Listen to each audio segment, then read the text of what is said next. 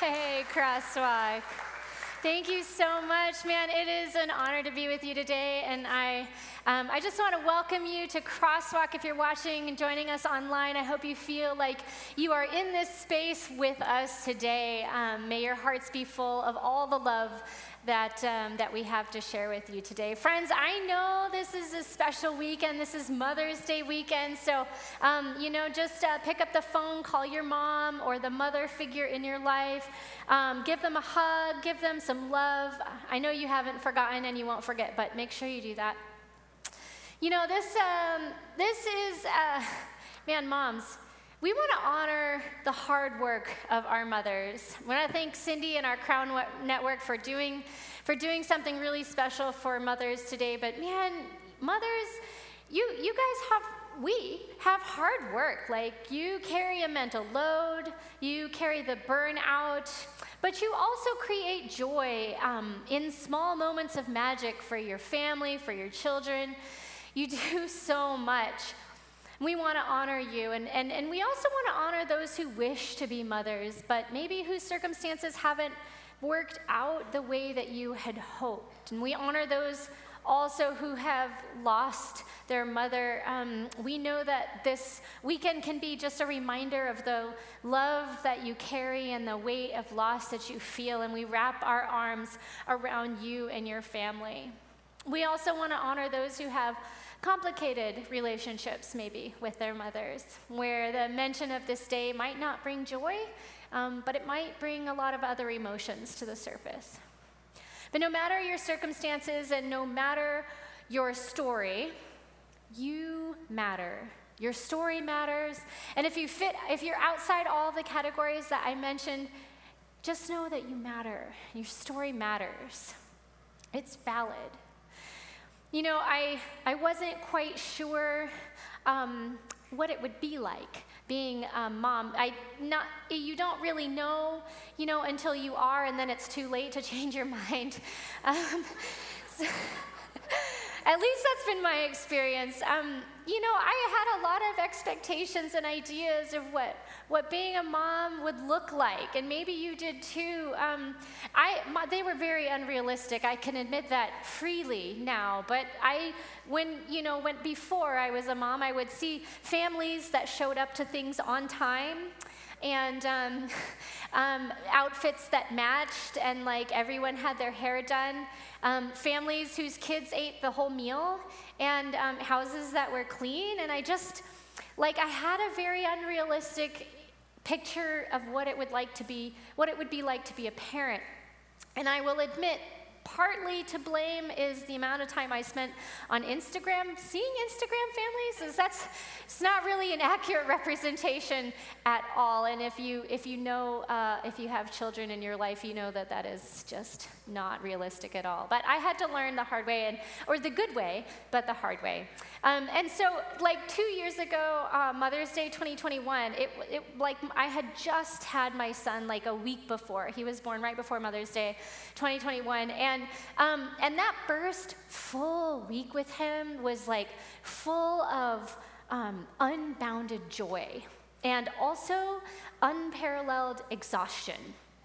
Like if you have children in your life, you know those feelings, right? You know those feelings very well. But if you don't have children in your life, um, just imagining running like a marathon, but like every day. Um, like seven days a week and also every night as well that like kind of sums up like the exhaustion of parenthood or like like driving from san diego to redding like back and forth back and forth but by yourself like it's just exhausting and it seems relentless and never ending. Um, but as that first Mother's Day approached, all I could think about was how much different it looked in reality than what I thought it would be. And my feelings about motherhood um, today are very different than how I thought it would be even a week ago. And, and I kept wondering, like, why doesn't this look like it does on Instagram? like, why isn't my kid sleeping through the night? Like, why is it so hard? Why is it so hard? And you know, the second Mother's Day rolled around, and then I'd been thinking that for 12 months. this is so hard. When does it get easier? When, when does it get easier, look better, look nicer, uh, feel better? Why is parenthood so much more difficult than what I would hoped it would be? And why is it so different than what I imagined? Maybe you can relate to this. Maybe you're a parent or you have children in your life. Um, they don't, things don't look the way you thought they would be. But at the end of it, you're still a parent. You know, no matter the journey, you're still a parent. You, maybe, maybe like me, you had postpartum depression or anxiety or felt frustration or even anger at loss of control and loss of this life that you used to have. But still, you're a parent no matter what and no matter how you feel about it. Maybe your journey hasn't turned out the way that you thought it would be. You know, maybe it's not what you expected or even what you hoped, but at the end of the day, you're still a parent no matter how you feel about it. Or even if you have older children, children that have moved out or children that have made decisions that hurt you or hurt themselves, at the end of the day, you're still a parent. And no matter what it looks like, you're still a parent. And you've been a parent this whole time through thick and thin, through heartache, through loss and grief. You're a parent the whole time. And if you're not a parent, um, you have a parent, and so you can just imagine what they felt. Um, or if you had, like, maybe not the most positive relationship, just know that this is this analogy that I'm using and I'm going to work with today. And the reason that we're doing this, the reason that I'm spending so much time talking about this, is because I know that um, these feelings, they're really relatable for parents. They might be relatable to you as we talk about what happens in our faith journey, where questions arise within our faith journey, where things that we thought it should look like, or thought it should be like, or thought we should feel like, isn't what it's like for us at all. And so we, we might have these questions that arise Am I doing it right? Am I, am I, um, I mean, there's no inst- there's an Instagram version of that, right? Like, am I doing it right? Am I showing up on time? Am I praising correctly? Am I praying correctly? Am, am I doing it right? And why does it look so different than what I thought it would be? But when questions arise, I want you to know that you are not alone. You're in this community, and God is with you. And I know that you do not attend Crosswalk just to get your doctrinal beliefs reaffirmed every week, right? I know that's probably not why you are here at all. There are so many places where you could get that, but I know you didn't come here for that. And so when I say this, just know that it's going to be okay in the end, but I know that this is going to be a stretch for all of us for the next five weeks in this elemental series. But you have trusted us this far with your faith journey, with your walk as a place to worship, as a place to grow in community. And so please, please trust us on this detour. If you've been reading in the series guide, um, you might be a little concerned about where we're going with this sermon series. Um, and if you don't have a series guide, I mean, there's one outside. Grab one on your way out. There's a physical copy. It's beautiful. You can download it on our Crosswalk app. You can download it on our website. So make sure you get that and study it.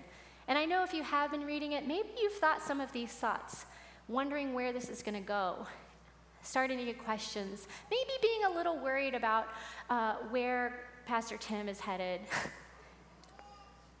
but, but know this you know, we can't build just a praise and worship faith.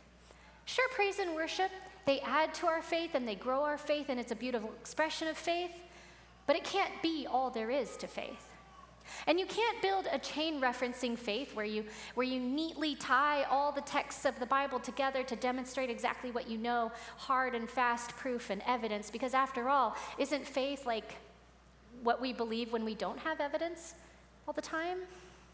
It's so much more than reading scripture and chain referencing and understanding the Bible. And maybe the narrative that we have been taught all along, this narrative that we've grown up with, maybe it's not working for you anymore. And if it is, that's okay. But if it's not, I want you to know it's also okay. Then maybe the narrative doesn't work because maybe it's not the narrative that Scripture gives us. So when we talk about tearing things down and deconstructing things. I'm not talking about like some millennial buzzword. I'm not, you know, talking about the hip craze of just tearing apart your faith or like, you know, like the glass onion, like disruptor, destroy everything, break everything apart. I'm not going there. I'm talking about the narrative that we see in Scripture, and there's a few stories that I'll bring up where we can actually see Jesus talking about deconstructing and taking apart things in a really helpful way. So the first one is in John 2, where Jesus tells the religious leaders that he's going to tear down the temple. Now, you know this happens before Jesus' death, and he's speaking of himself as the temple. But he told this to the Sadducees, and they could not fathom the destruction of the temple the deconstruction of the temple, the destruction of the temple. They couldn't imagine it. And they couldn't imagine it because they had spent their whole time constructing not only an elaborate place of worship, but an intricate and elaborate temple religion. And they were so angry at Jesus that he even mentioned deconstructing it. And then again in John 3, Jesus talks to Nicodemus about being born again, about unlearning all those things that had made him a respectable, grown up, adult, spiritual leader in the community. Nicodemus was a Pharisee, and to him, Jesus declared, Tear down or deconstruct this life that you have built for yourself. And Nicodemus went away discouraged, the Bible says, and he was discouraged not because he didn't understand Jesus, but because he understood all too well what Jesus was asking him to do deconstruct, tear down, and recreate it in a new way. And then again in John 4, Jesus tells the woman at the well to tear down this liturgical obsession that she had with a singular place. She, she was talking to him and engaging with him about where a person should worship. What's the, the right way and the right place to worship? And Jesus informs her that there's going to be a day and a time that will come when she can worship, she can't worship God on the mountain or in Jerusalem. And it's not so much that Jesus was declaring that, that these places were irrelevant to worship in, it wasn't that at all. Instead, he was telling her that every place can be a site of true worship.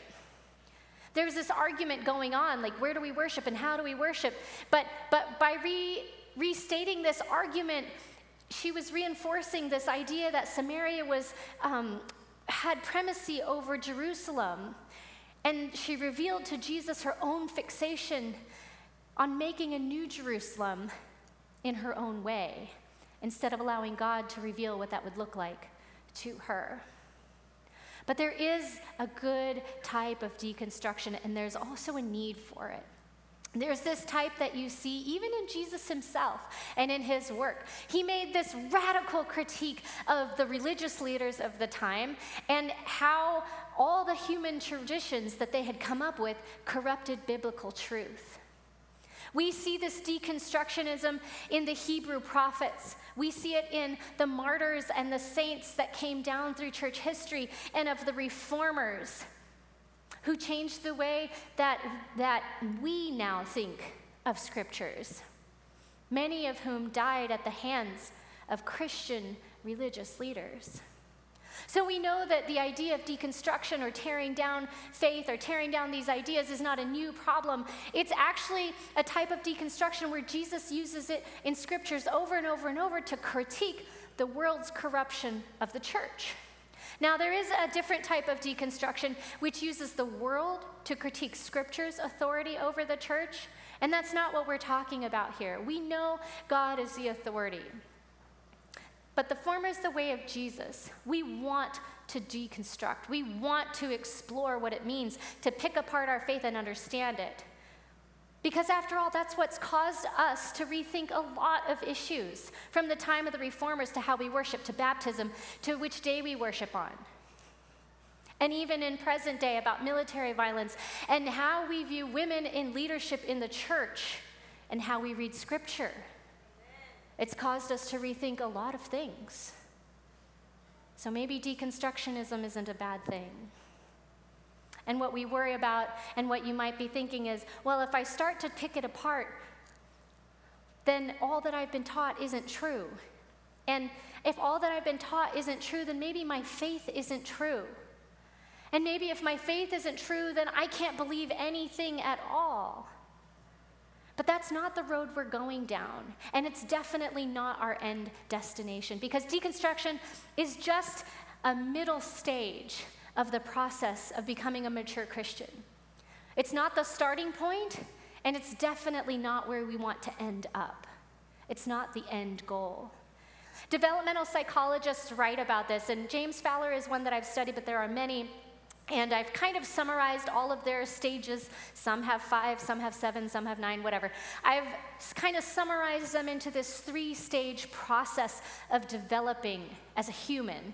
Not, not even in faith, but just as a human. Stage one is construction. So, in your childhood, in your family of origin, um, if they, you know, in theory, hopefully they did this, you were handed building blocks for a worldview, along with a template and some ideas about how you could construct your own worldview. And this is good. This is healthy. It's developmentally appropriate. This is what toddlers, children, um, adolescents, teenagers go through. This is a very normal thing. This is how they figure out who they are in the world.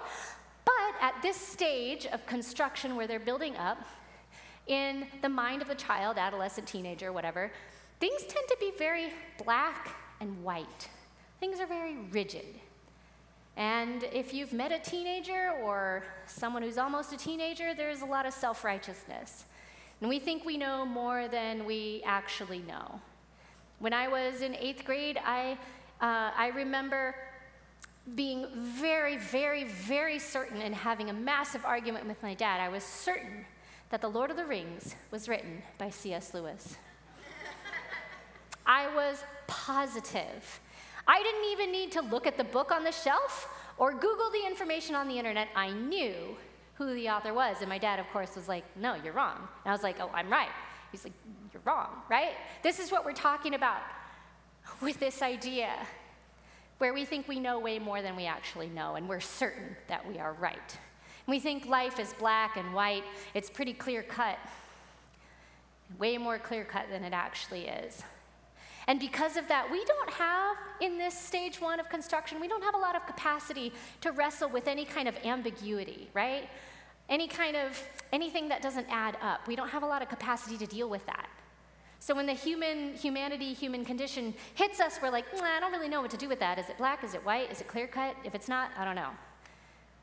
So then you get to this middle point, this deconstruction space as you become an adult.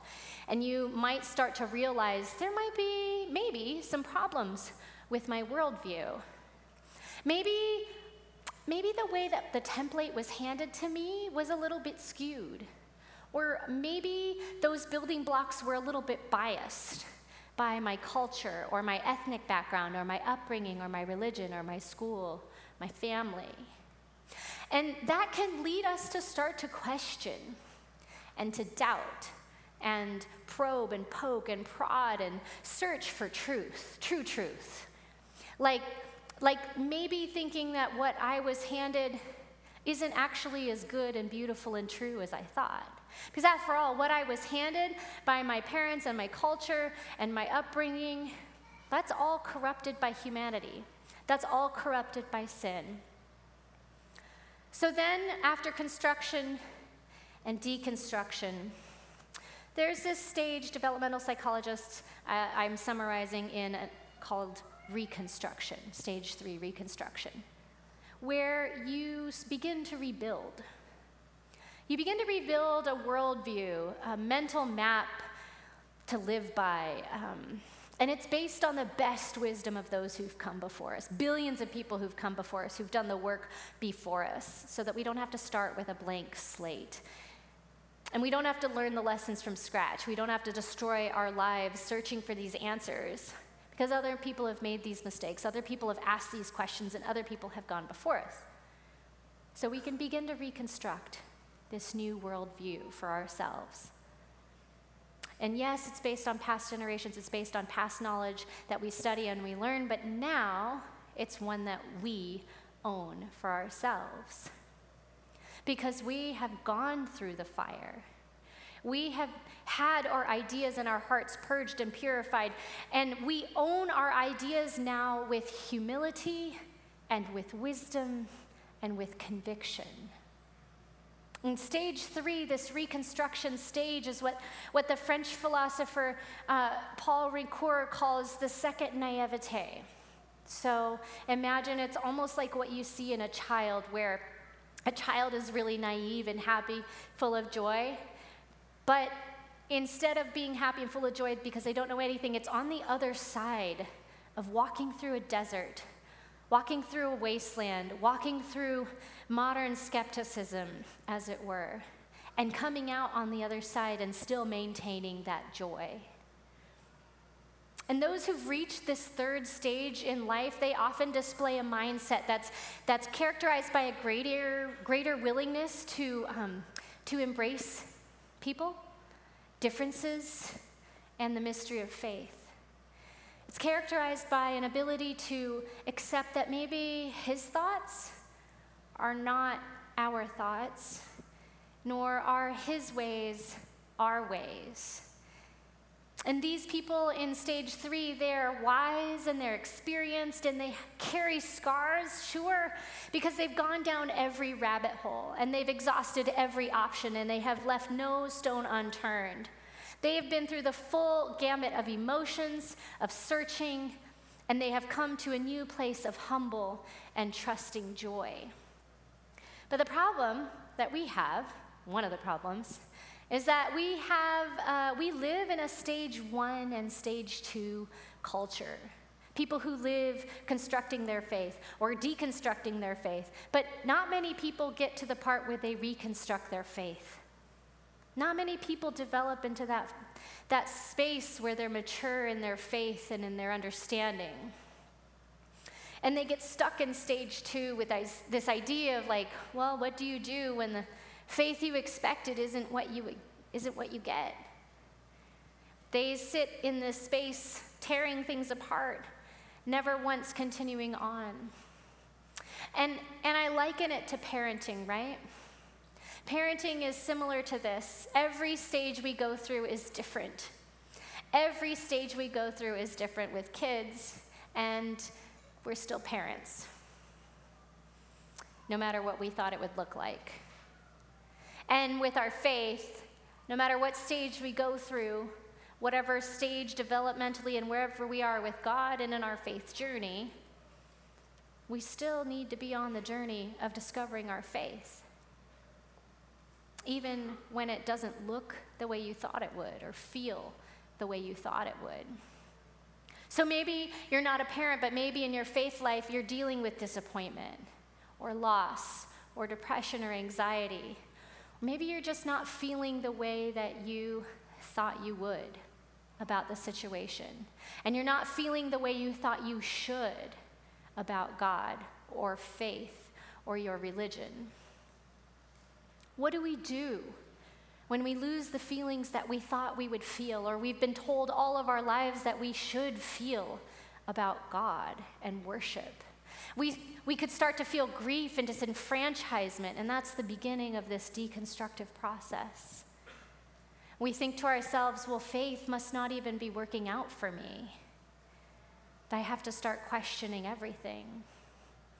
And I want you to know it's actually okay to question.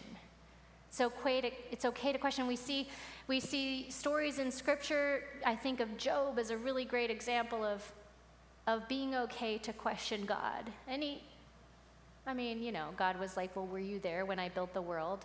He's like, No. So we might get put in our place, but it's okay to question. Right? So there's this book by David Dark, The Sacredness of question, Questioning Everything. And there's this quote it's, um, that I love, and it says, We lose nothing by investigating our doctrine, where we look faith in the eye and we say, You don't work. This is not what I was told it would be. And I love that because it's okay. It's a great reminder that it's okay to say, You're not what I thought you would be. This doesn't look how I thought it would look. This isn't turning out the way I thought it would turn out, and I definitely don't feel the way I thought I should feel. And it's okay to experience grief about this. It's okay to experience grief that it's not living up to our expectations. Because that's not the same as God not living up to our expectations. God's not responsible for living up to our expectations. He's already exceeded them. He's lived in every moment before and after us. But we think to ourselves, well, if God knows what I need, then why didn't He give it to me? Why didn't He provide in the way that I thought He would provide it? So then we begin to think, well, either I have bad faith or God is not a good and loving God.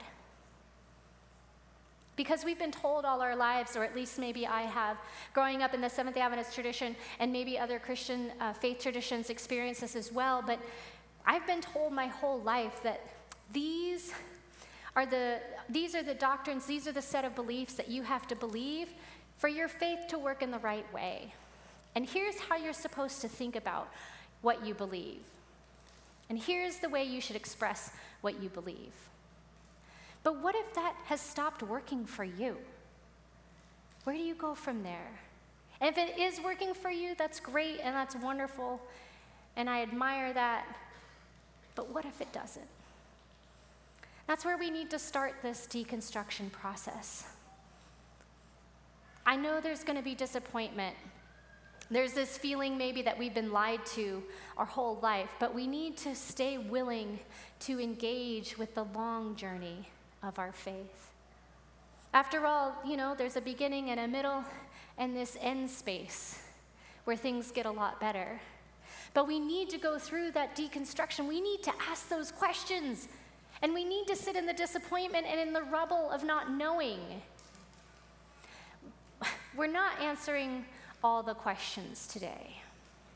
And I know that's really frustrating for some because we like to leave church feeling like we have all the answers and we can go through the week with some, some settled mindset and control. But we're not answering all the questions today, and we're not even answering all of the questions in season one of Elemental.